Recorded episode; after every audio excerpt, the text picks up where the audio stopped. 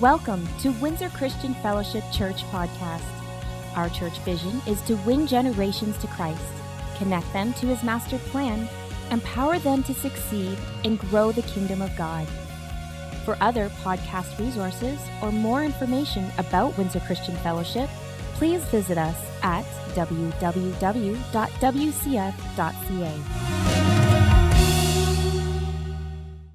Uh, we have Pastor Max Gergenti who's going to be sharing a word on a new thing. So, can we welcome him at this time?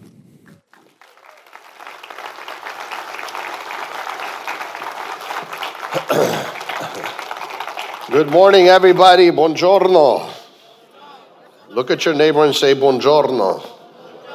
Make sure you roll your R's. No. It's good to be here. Uh, we've been friends of this house for decades, so we thank God for your partnership with us. We thank God for Pastor RJ's continued partnership with us. It's good to be here. I'm going to join uh, in my uh, thanking, remembering what they have done for our country and for the world, and in thanking the veterans for their service and those who are serving in the present. I shared some things during first service. You can see it online about how my parents were involved in, uh, in, in the World War.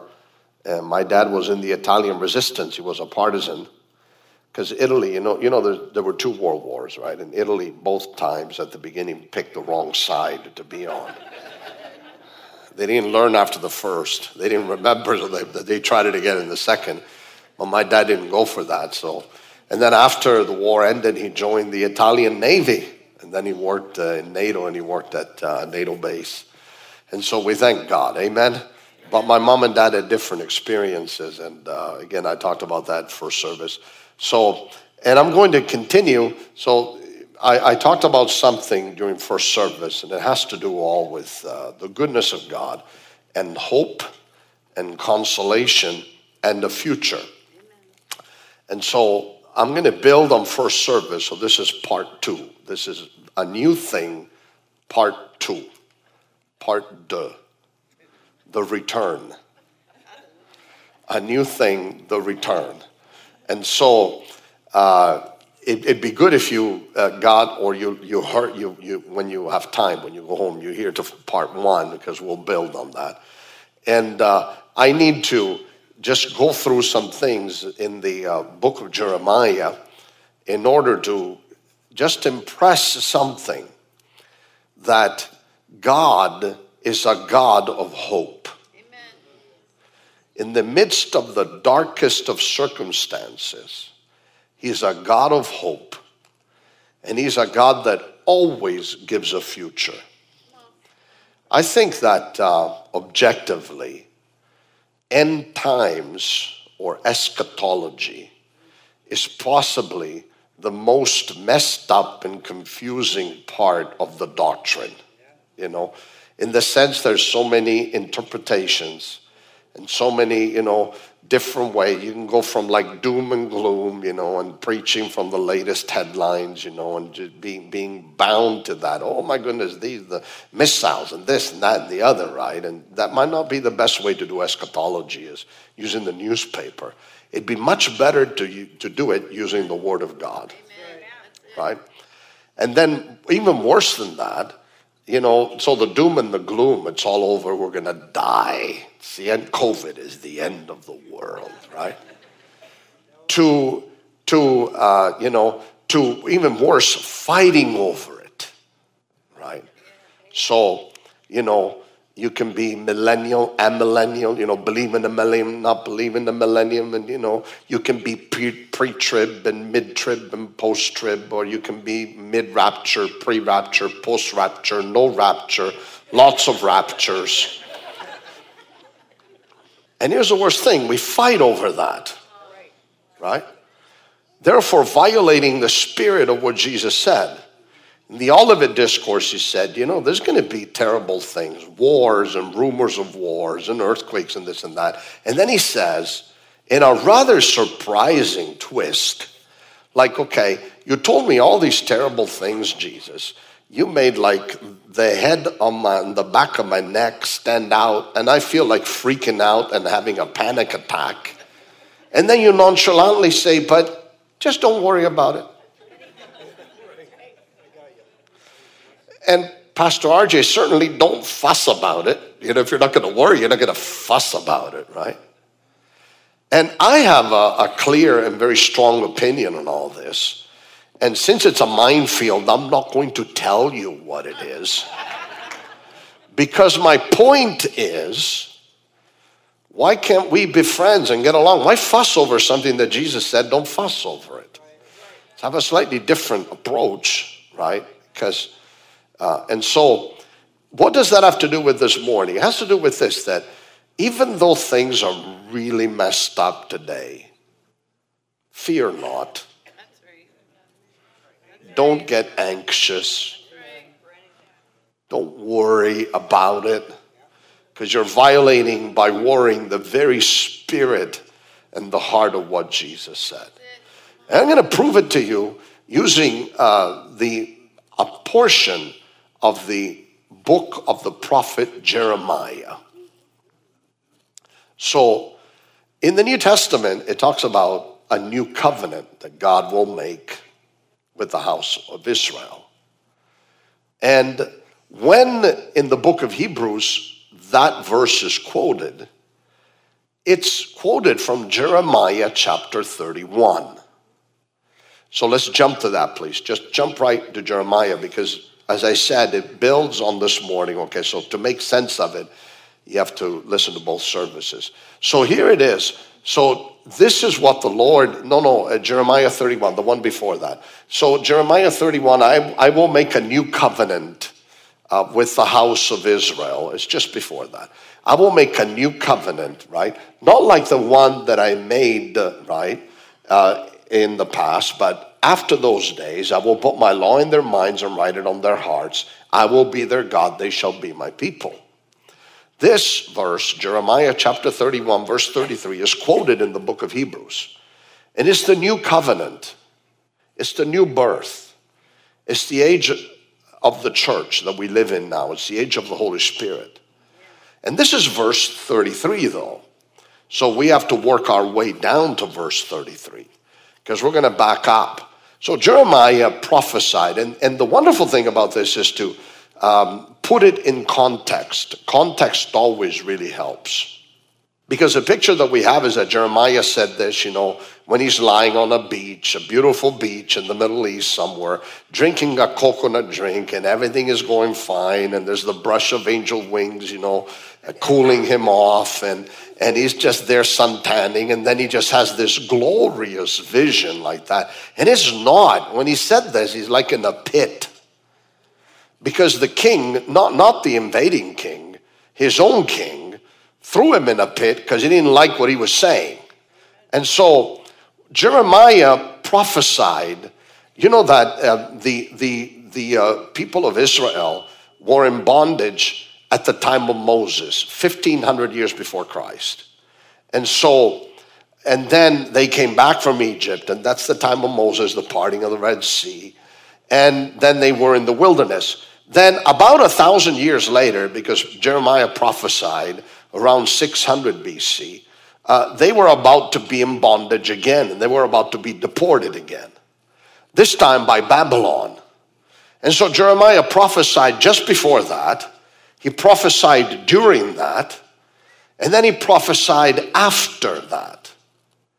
And so, this is Jeremiah 31. In chapter 25, Jeremiah says, you know, there's going to be uh, a bondage for 70 years. Israel, so give me the scripture, yeah. The entire land will become a desolate wasteland. Israel and the neighbor, neighboring lands will serve the king of Babylon for 70 years.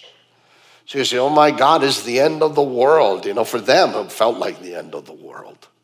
And so we can understand the goodness of God and the character of God because things are cyclical, right?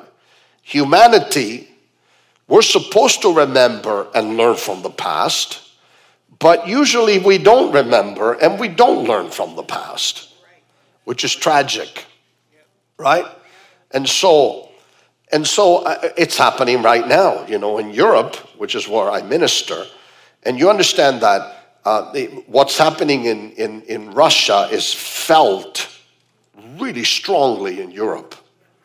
Because you understand that the distances are different. It, Toronto to Thunder Bay is still Ontario. Toronto, Thunder Bay is like Rome, Moscow. And you go through Italy, Austria, and Switzerland, and Germany, and Poland, and, and, and, and, the, uh, and, and, the, and uh, the Czech Republic, and, and Moldova, and. So you go through uh, vastly different countries and cultures. Uh, here we go to Thunder Bay, and it's all Canada, it's all Ontario, not even Canada, Ontario. How would you feel if there were missiles going off in Thunder Bay? That's how they feel in Italy. That's how we feel in Italy. How would you feel if in Thunder Bay, if, if we say, you know, in Thunder Bay, there's a danger that the largest nuclear plant, we don't have one in Thunder Bay, but I'm saying they do in the Ukraine, it's the largest in Europe, you know, could just blow up at any time. We could have some kind of a reaction. How would you feel? Right? And so, what does God do in those times? Because whether we're talking about the times of Moses under the Egyptian bondage, or we're talking about the times of uh, Jeremiah uh, when they were invaded by Babylon, or we're talking about the 600 years later, the times of Jesus when the Romans came and razed the temple and Jerusalem to the ground again, God's reaction is always exactly the same. He's not the cause of evil, but he comes in and redeems. He gives hope and a future. So why should we why should this be any different now? Why should we all die now and why should God abandon us now? He didn't at the time of uh, uh, uh Moses, he didn't at the time of Jeremiah, he didn't at the time of Jesus. Why would he do it now? Man changes, but God does not.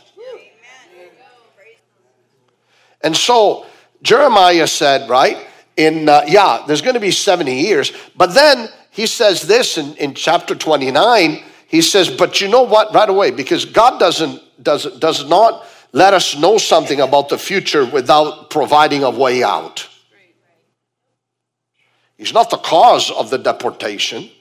God is not the cause, put it in modern terms, He's not the cause of COVID. He's not the cause of, of, of of whatever it is that is happening today, evil. He's not the cause of it. But he is the one who makes the way out. So look at, he says, but you know what? This is what the Lord says. When the 70 years are completed for Babylon, I will come to you and fulfill my good promise to bring you back. I want to prophesy to you this morning. God is bringing you back you're coming out of COVID. You're coming out of this mess. You will be fine. In fact, you'll be stronger than before. And I'm not saying this because I dreamed it up last night. I'm basing it on something much more solid. Peter said, You know, I was there at the transfiguration. In his epistle, he says, and I heard the voice of God. And it was wonderful and it was solid, right? If you hear the voice of God and it's legitimate, it's not because, you know, that if you eat uh, pizza late at night with lots of anchovies and hot peppers, you can have all kinds of dreams.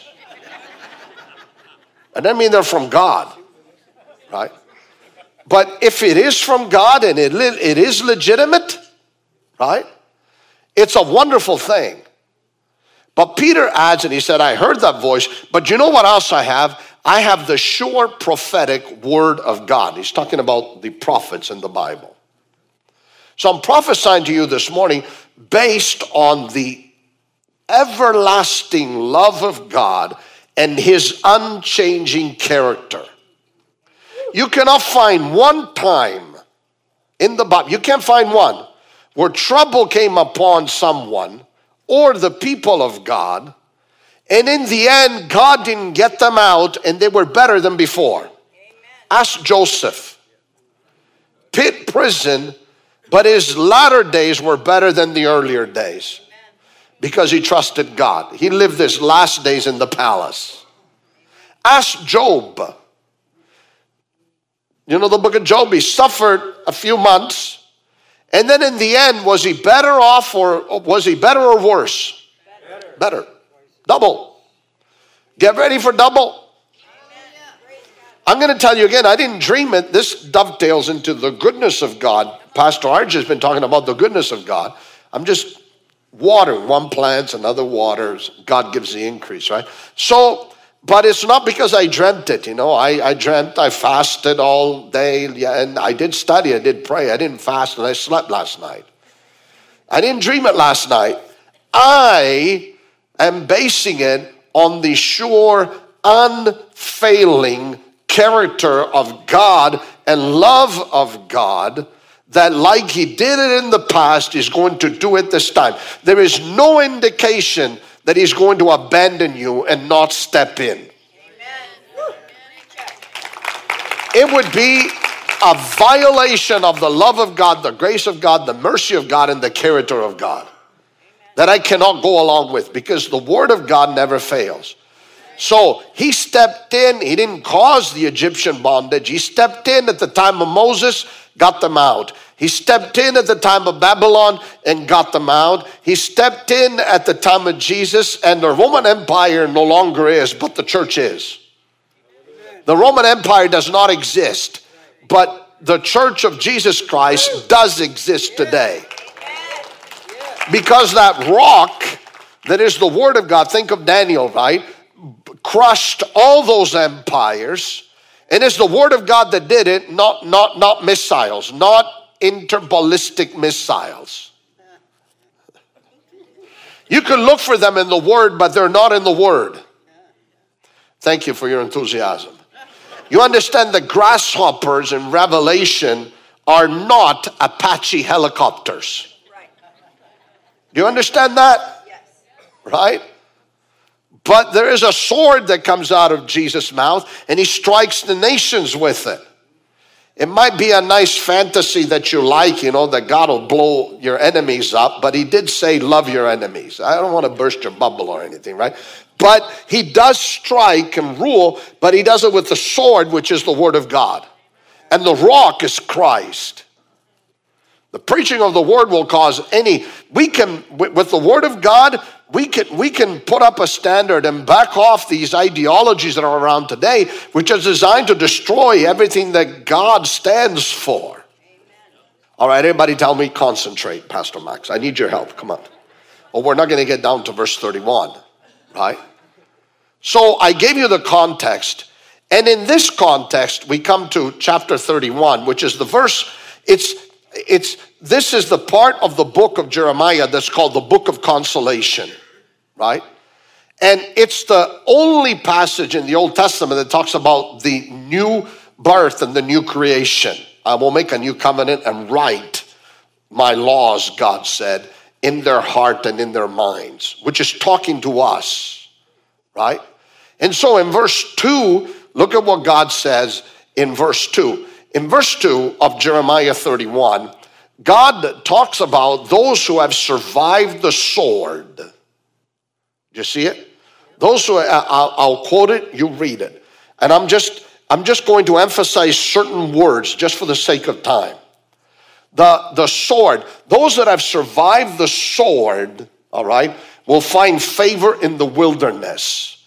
I'm going to give you a few keys to unravel, a few key words to unravel Jeremiah because uh, we're not, unless you are Jewish, uh, in, in, in, that's your background, right?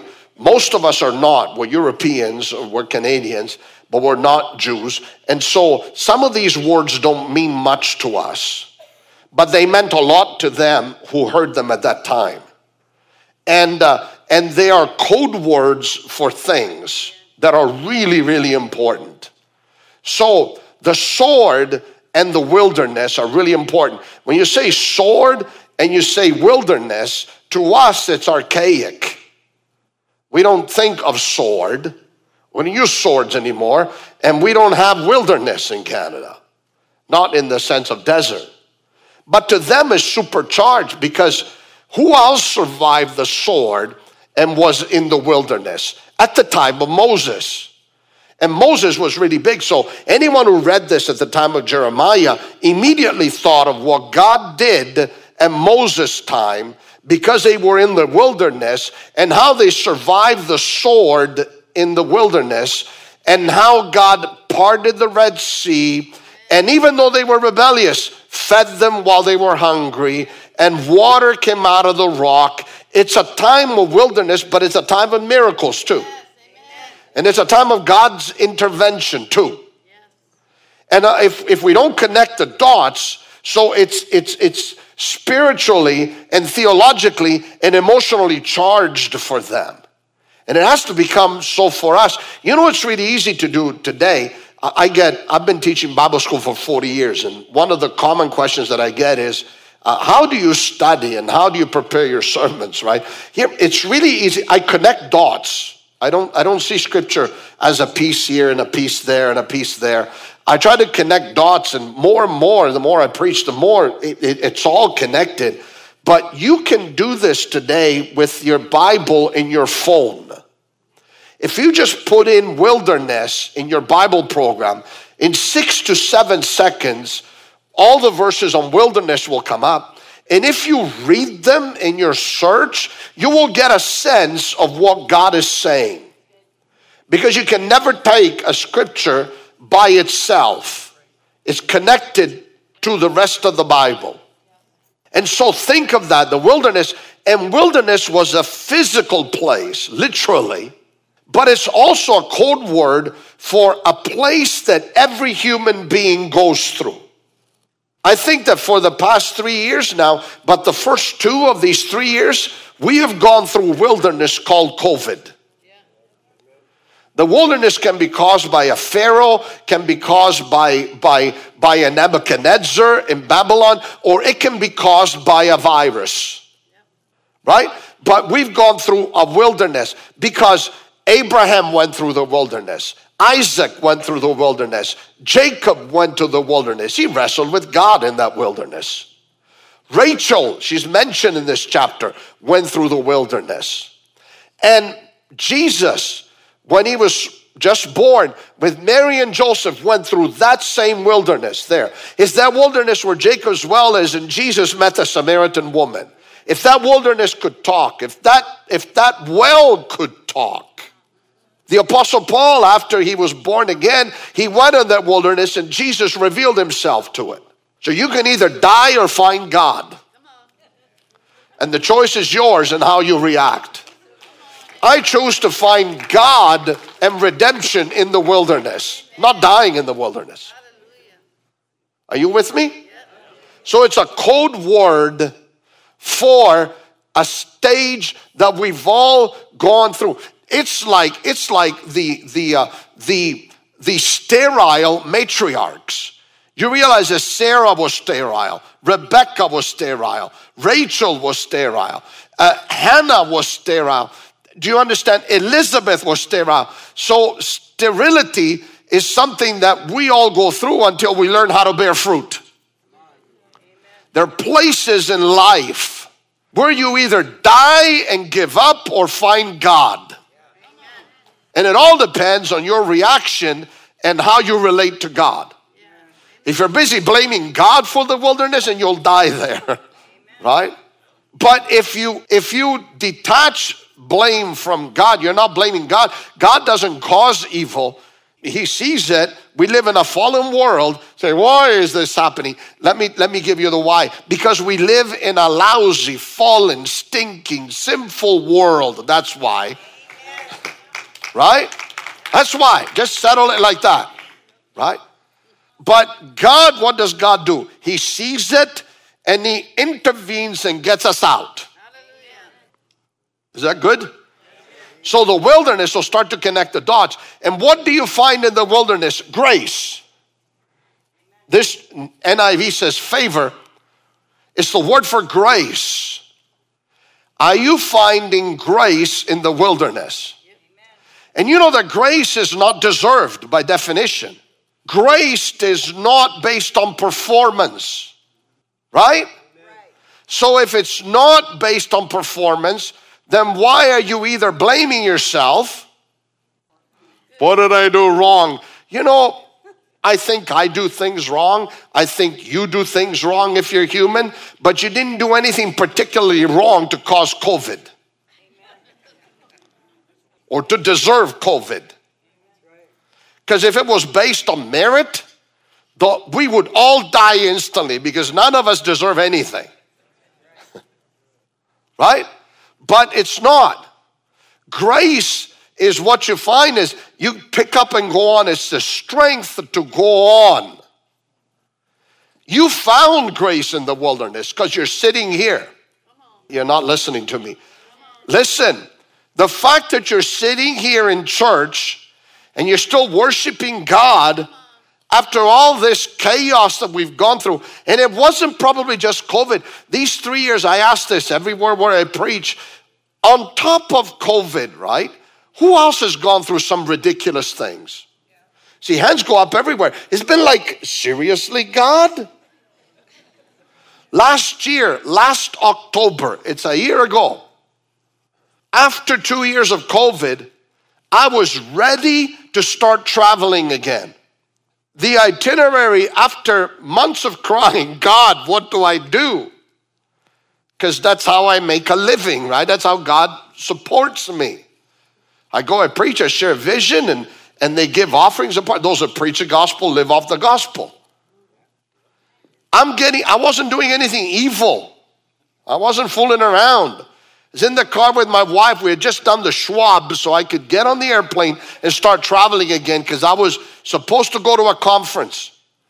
And a crazy person hits us and we got in a bad accident. See, and, and we, I had to stop. I had to cancel the trip. I'd never done that before. This was Thursday. Saturday, I'm supposed to be out west preaching at a large conference. Do, do you understand the shock of it? Instead of that night, instead of being on the airplane on my way to Washington State, I was in an emergency room where I almost lost my thumb and Connie was seriously injured. See, and that's after two years of COVID. That's the moment when you say, God, really? It's kind of like the Apostle Paul. Remember the Apostle Paul? He's going to Rome obeying God. He gets in a shipwreck. He survives a shipwreck. He's still wet, literally, from the shipwreck. We put a chapter break there, but it shouldn't be there. It's the same passage. They're not doing anything evil, they're not out getting drunk. They're making a fire to dry themselves and a viper hits me. See, that's the time to ask why, and that's the time to quit. really, God? Chicka, chicka, chicka, still wet, right? The storm is not enough. A stupid viper has to bite me too. Holy cow. And that's not your first pulpit comment that would come out either.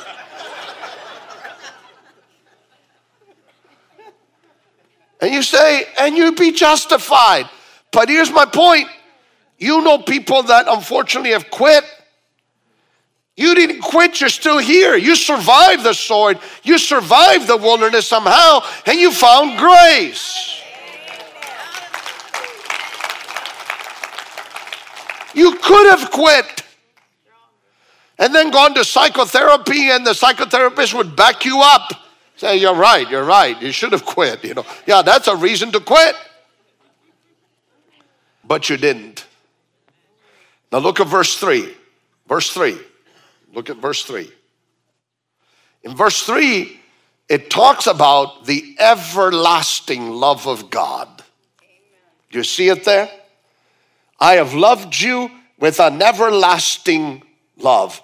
I drawn you with unfailing kindness. So we have this powerful, powerful love of God that never ends and that we don't deserve. It is powerful, it is personal, the love of God I'm talking about, and it is deep. So I can stop blaming myself and I can stop trying to perform to get the grace of God and the love of God. And just receive it.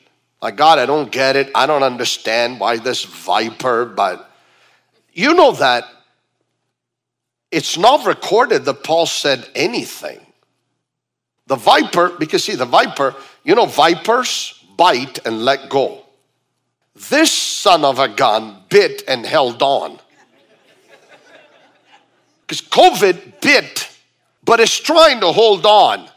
Other waves, other variants, other this, the scary. This, this, this, and I want to go off pulpit language here, but you know, this thing is biting and holding on. And, and Paul just, so, so, you know, uh, Luke is being ironic because he got Paul with his arm out and the viper hanging on. And I, I, I picture that moment. When I meditate in the word, I, I see things, I picture it. There's a moment where they made eye contact. Doesn't even say anything. Doesn't even say in the name of Jesus. He just shakes it off. Go like this. Go like this. Just shake it off. Just go like this. The best way to, def- to, to deal with the devil is to pay no attention. Just, you're not killing me. I'm moving on. And you can always count on the love of God. And you can always count on the grace of God. Amen. Verse 4. In verse 4, God says, I will build. Right? You. Thank you. And you will be rebuilt refer to first service for uh, an expounding of this, or I'm not going to make it to verse 31, right? But you will be rebuild, reinvent, right? Reimagine, reinvent. We're going through a thing where God is just, uh, uh, uh, you know, causing us to do things that we weren't ready for, that we weren't prepared for, that we didn't know how to do, that nobody prepared us for. Verse 5 Here's a promise of God. Now remember that God is saying this, right, while they're in captivity. Because God is the God of hope and He's the God of consolation.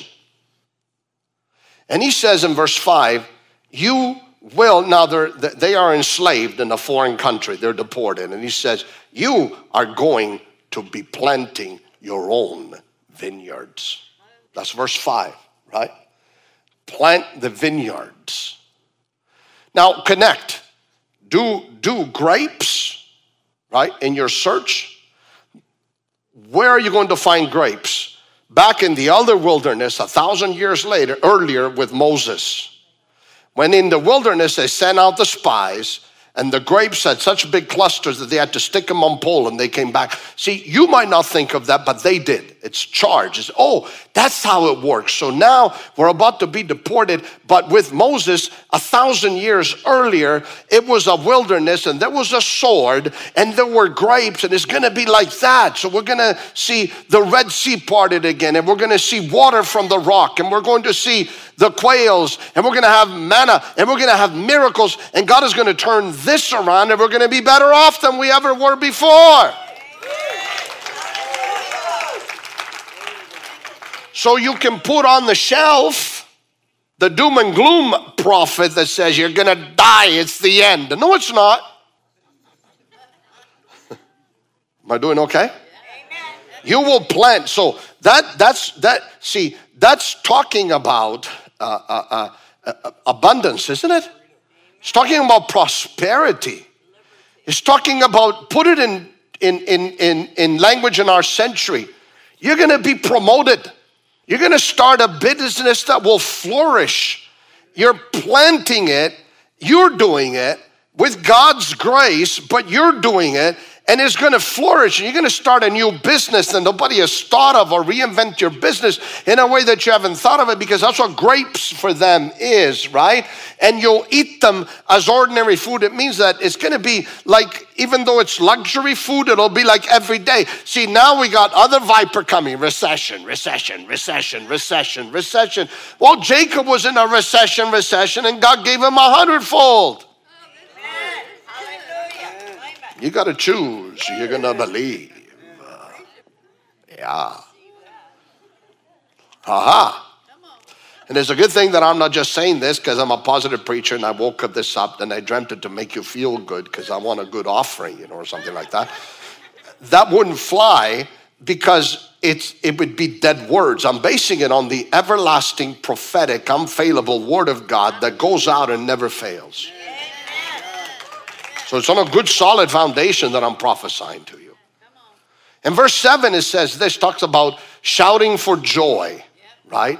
And praising God while you're in captivity. See, now that's a challenge right there, while you're in captivity, because that's difficult to do, you know. Lamenting and mourning and, and complaining would be an easier way out and a more natural reaction. But it says you're to sing and you're to shout, right? And you're to praise. You're going to bump in the pulpit, right? You're going to praise, right? But before you see anything, we doing okay? Verse 8, God says, remember, they're in, everybody say they're in captivity. Say they're in a bad place. They're not in a good place. They're in a bad place. And God says, I'm going to bring you back. Bring you back. Does he say that? I'm going to bring you back. Right? Bring you back. Are you ready to come out of this? I'm ready to bring, be, be brought back. Are you ready to be brought back? I'm ready for it. Amen? Are you ready for it? I will bring you back. Go back to verse 7 for a moment. Bring back verse 7. I wanted to say, see, sing for joy, shout, right? Remnant of Israel. Think of remnant, right? Remnant, okay? Think remnant. Now give me verse 8 again, right? And he says, I'm to bring you back. Now, I brought out remnant because the idea, the religious idea that we have a remnant is just a few people coming back, barely making it. Is that the way it was in the first wilderness when they came out of Egypt? They came out with silver and gold and not one feeble among them. And a multitude came out. That's Christian religiosity, remnant theology, it's wrong. You're going to come out, and you know who's coming out? What does the end of the verse say? A big throng. Do you see that? A great throng. Everybody say great throng. There's not just a few of us that barely making it. A whole bunch of us, a, a huge multitude are going to come out of this really big. Better than we were before. I'm going to say again, thank you for your enthusiasm. I'm preaching better than you're shouting. Do you see that? It's a great throng that's coming out. Do you see it right there? A great throng. No one is going to be left behind who, who doesn't want to be left behind. Join the club, join the party, get on board. It's good. Right? And then in verse 9, now look at verse 9, it talks about tears of joy, right? Tears of joy will stream down. And you think about tears of joy, like you see also you got, you got, you could be lamenting, but you're not. You got shouts, you got singing, you're doing by faith, and now you got streams of joy. You got all these emotions. Would you agree that these past three years have been this, a whole stream of emotions all mixed together. Would you agree? See, I'm telling you, it's in the Word. If we get educated in the Word, then we won't be unstable. We won't be shocked. Oh, yeah, it's happened before. It's done and it's now. And I'm okay with it. I'm not going to fuss. I'm coming out. Because God is my Father. This is based on family. It's not because I deserve it, it's because He's my Father. It's based on family, on relationship, on fatherhood. And I'm going to be closer to God than I ever was before. And then there's Ephraim. Everybody say Ephraim. Ephraim. See, we read it, pass over it, and it's such a look it up. And it says, Ephraim, my firstborn. You know what the problem is? Look it up. Ephraim was not the firstborn. It's not a mistake, it's done on purpose. Ephraim is Joseph's son. Remember Joseph? Thrown in the pit. And Manasseh is the firstborn, and Ephraim is second. Are you listening? But then they were brought to Jacob, grandpa, and he crossed his hands. He blessed them, cross, the cross. It's all in there. And he blessed Ephraim, right? And Manasseh too, but Ephraim became the firstborn. So, what is God saying here? Two things he's saying. What? Here's what it's code for. Number one, the last will be first. I said the last will be first. The one that's supposed to be second, you know, it's kind of like Jacob and Esau. It's the same thing. See, those are, these are recurring themes that we have to understand. Otherwise, we read this and it means nothing to us. So you're the one that says you'll never make it. You're the one that, you know, the black sheep of the family. You're the one that says the second, you know, because it belongs to the firstborn, not the second. And God says, well, I like to kind of, the cross reverses things. And the last are first. And you're going to come back full of hope. And then in verse 11, it talks about, look at verse 11. It talks about the, the, the redeemed and the God, the binding of the strong man, has redeemed Jacob and ransomed him from the hand of one stronger than he. Now, why, why Jacob and not Israel? See, it's the same thing. Jacob is a code, code word, means nothing to us. You know that Jacob, Abraham, Isaac, Jacob, right? Jacob was the father of the 12 tribes. And God changed his name to Israel. At the end of his turmoil, his wilderness, his growth, his places in life, when he finally matured, he became Israel. But God does not refer to himself as the God of Abraham, Isaac, and Israel. He's called the God of Abraham, Isaac, and Jacob. Why Jacob? Because Jacob, same thing as, as Ephraim and Manasseh. Jacob is the second born. He's the one that was born and was clutching on to the heels of the firstborn Esau. Esau and Jacob.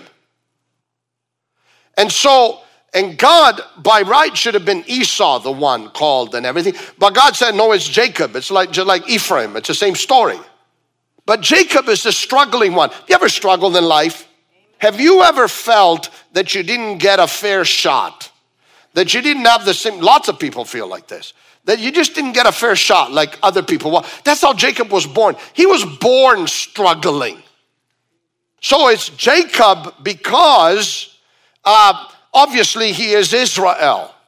But Jacob, God uses Jacob because he's talking about the struggling ones. So all of you who are struggling, and all of you who are not perfect, and all of you who have defects, and all of you who miss it and struggle like Jacob did, He's your God. He's the God of the struggling ones. He's the God of the bad boys.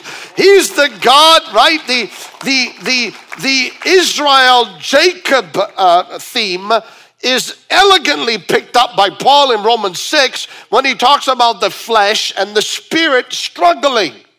Israel is your spirit man who wants to love and forgive and you know and all that and the flesh is Jacob, right? Who wants to grab someone's throat when they say something? It's an ever going fight. Anybody experience that? The fight between hope and despair, right? We got to hope, you know, and your spirit man is hoping, but the flesh wants to say, I'll quit, I give up, I've had enough of COVID and this scare and another wave and this and that. My, dear God, you know, mask, no mask, I'm not touching that one either. It's a minefield. But I will tell you this all sides will have to repent because none of us handled it well according to the Spirit of Christ of loving and forgiveness and the fruit of the Spirit. Maybe we discovered that we don't have as much fruit of the Spirit as we thought we did. baby, baby, oh yeah.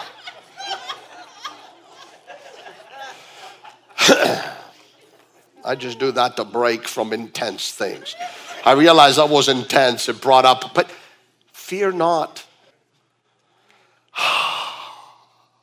We're doing okay, right? See, Jacob is full of uh, ransom the stronger.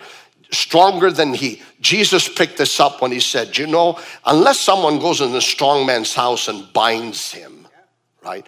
Who's the Jesus went in the strong man's house, bound the devil, beat him to a pulp, and we've been delivered from the power of darkness.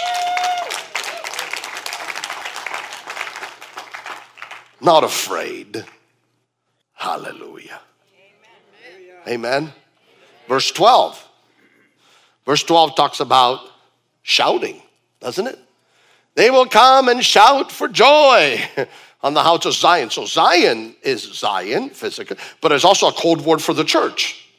We haven't, we didn't come to Mount Sinai, we've come to Mount Zion. So, see, this word, that's the same word and was good for the time of Moses, same words, wilderness, sword, this and that, and was good at the time of Jeremiah. I'm telling you, this is good for the church today because we are in Mount Zion.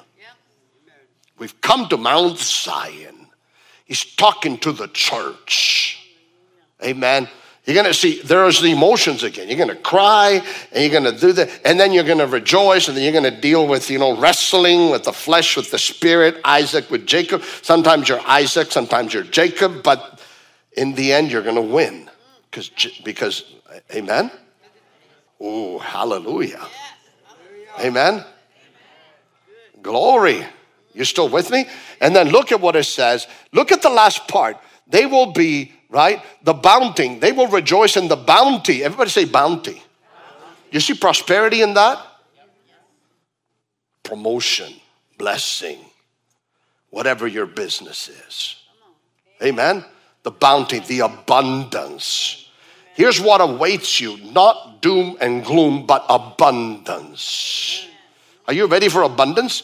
Are you ready for a bounty? Come on, who's ready for a bit of a bounty here after?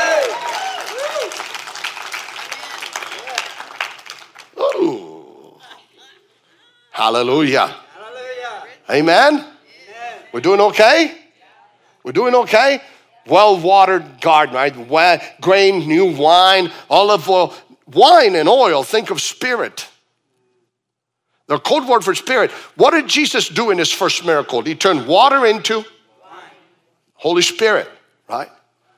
Olive. It's anointing. It's the spirit.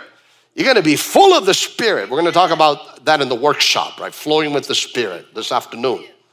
Oh, hallelujah. Amen. Amen? Verse, verse 14 talks about abundance again, right? I will satisfy the priest with what? Abundance. Verse 16 says, I'm bringing you back. I'm bringing you back. And I'm going to conclude now. And it comes down, now we're in our verse, in verse, in verse 31. See, it's the same chapter. And then he says, you know, God says, I'm going to do a new thing. And it's not going to be like the old. See where it's couched? It's not going to be like the old one. This is where this is quoted in the book of Hebrews. So, so I'm telling you that this chapter is, was for them at the time of Babylon. This is what I'm saying, is for us today. Because God, you know, uh, 600 years before Christ, 2,600 years ago approximately, talked to them. But because the word is eternal and it applies in cyclical, similar situations, God is talking to us today, whether it's the Egyptian bondage, the Babylonian bondage, or the COVID bondage, or the recession bondage, whatever it is, the word of the Lord is always the same. And He says, I'm doing a new thing. He says. Right? Hallelujah. Are you ready for this? The new thing? Right? And then in the midst of all this, right, in 29, give me Jeremiah 29, please. He says, I know, keep on going forward. It's after this. Keep on going. I know the plans that I have for you, says the Lord. It's in the midst of this mess. It's in the midst of the mess thoughts of peace and not of evil to give you a future and a hope. So, do you ever wonder what does God think about this? You're reading it now. When you lie down tonight, think about the thoughts that God has. and He reveals them to us. And he doesn't say, thought, this is my will, I'm going to do this, I'm going to work, and you need to be humbled. I got to teach you, you got to be crushed. You got, all of us need to be humbled and crushed, and including, first of all, you know, the sinners in Las Vegas. They should be crushed first. But God doesn't do that. Remember all the ridiculous stuff that came out with the Twin Towers? It was God's judgment on New York. Well, what is it? Why New York? Are they more evil than Toronto? More evil than Las Vegas? More evil than a country where they have uh, open pedophilia? Like, what if God is going to do that? Then He's got to crush everything. My alarm is going off. It says it's time to stop, or Pastor RJ will never invite you back again. I wouldn't do that. Is this okay? I need to give me five more minutes, okay, at the end, right? So is this okay? So wonder there, no, no, no. So in the midst of all this mess and evil, which God does not cause, God is not the author of evil. Lie down and bask in the thoughts of God because you don't have to guess. We don't have to guess. lie down and say, God, I know exactly what you're thinking. Isn't God good that He gives us a glimpse in His thinking? As I lie down tonight and I go to sleep because I need sleep, you never sleep, but I do. Here's what God's going to think over you while you sleep. I have thoughts, right? I know the thoughts that I have for you, all right? And he says, and he says, they're thoughts of peace, shalom. Everybody say shalom. shalom. That should be well being and wholeness.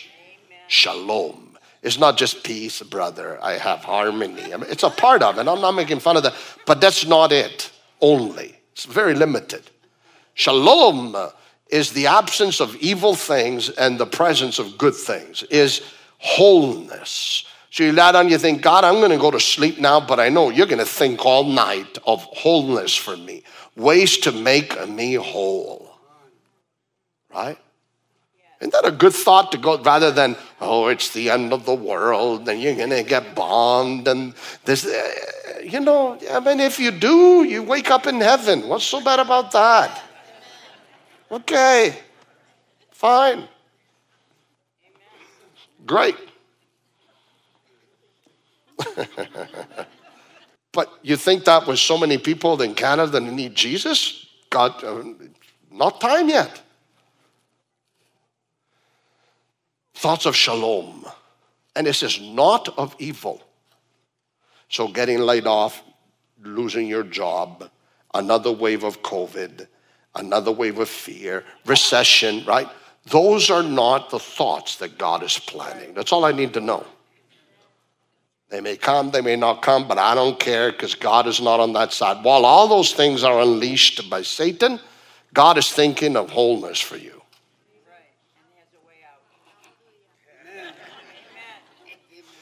thank you. She's helping me preach. It's good. She, that's good. I like that.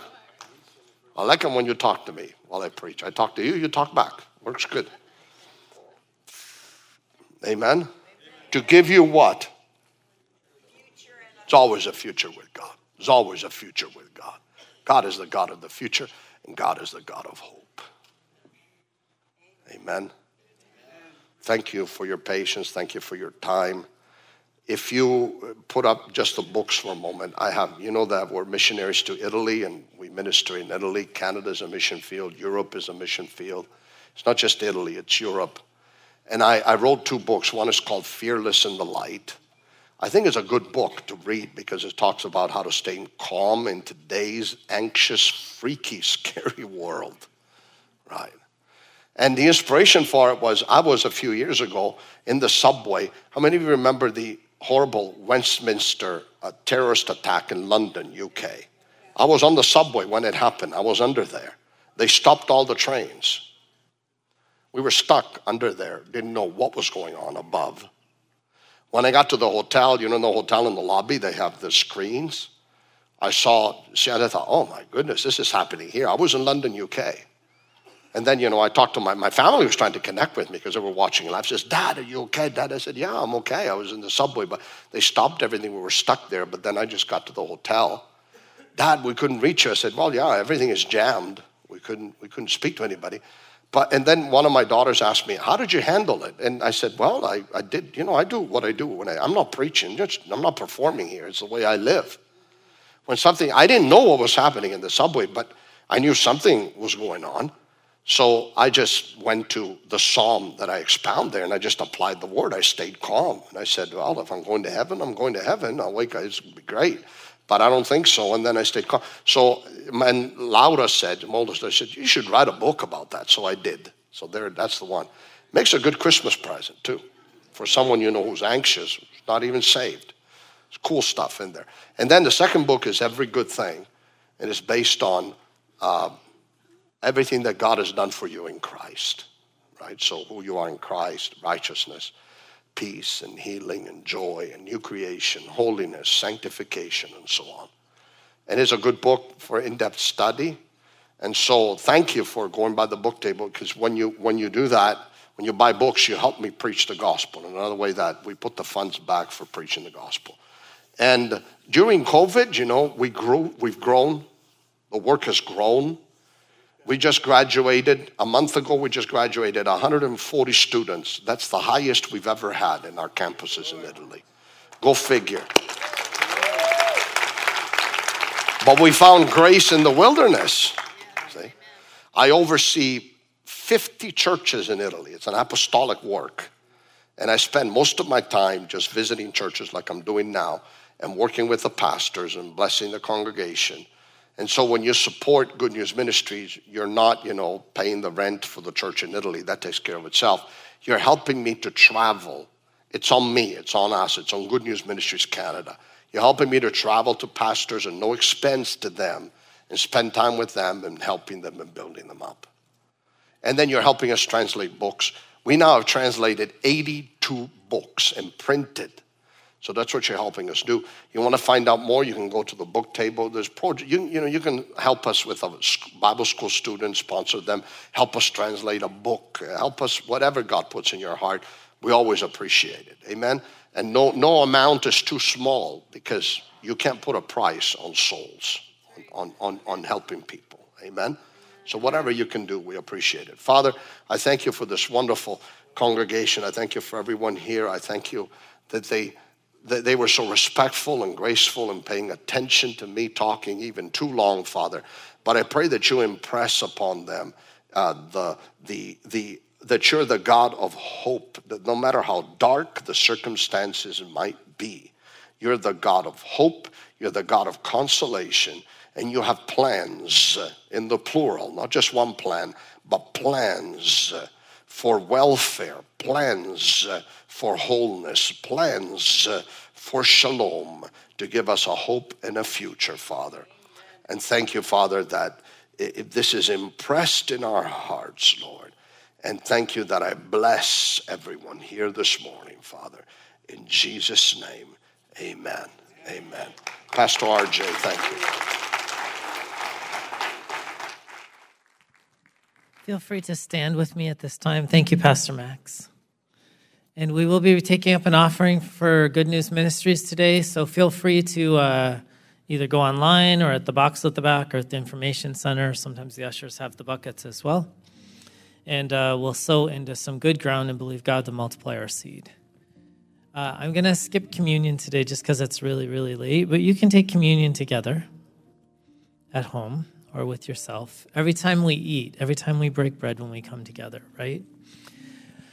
So, Father, I thank you for this day. I thank you that we could all be together. I thank you for the ministry of the word that's come forth and that your people can be blessed and encouraged. Lord, as we go about your business doing the work of the ministry, I thank you that you're for us, you're not against us, and that you're working all things out for our good. In Jesus' name. Windsor Christian Fellowship, you have been equipped. Now go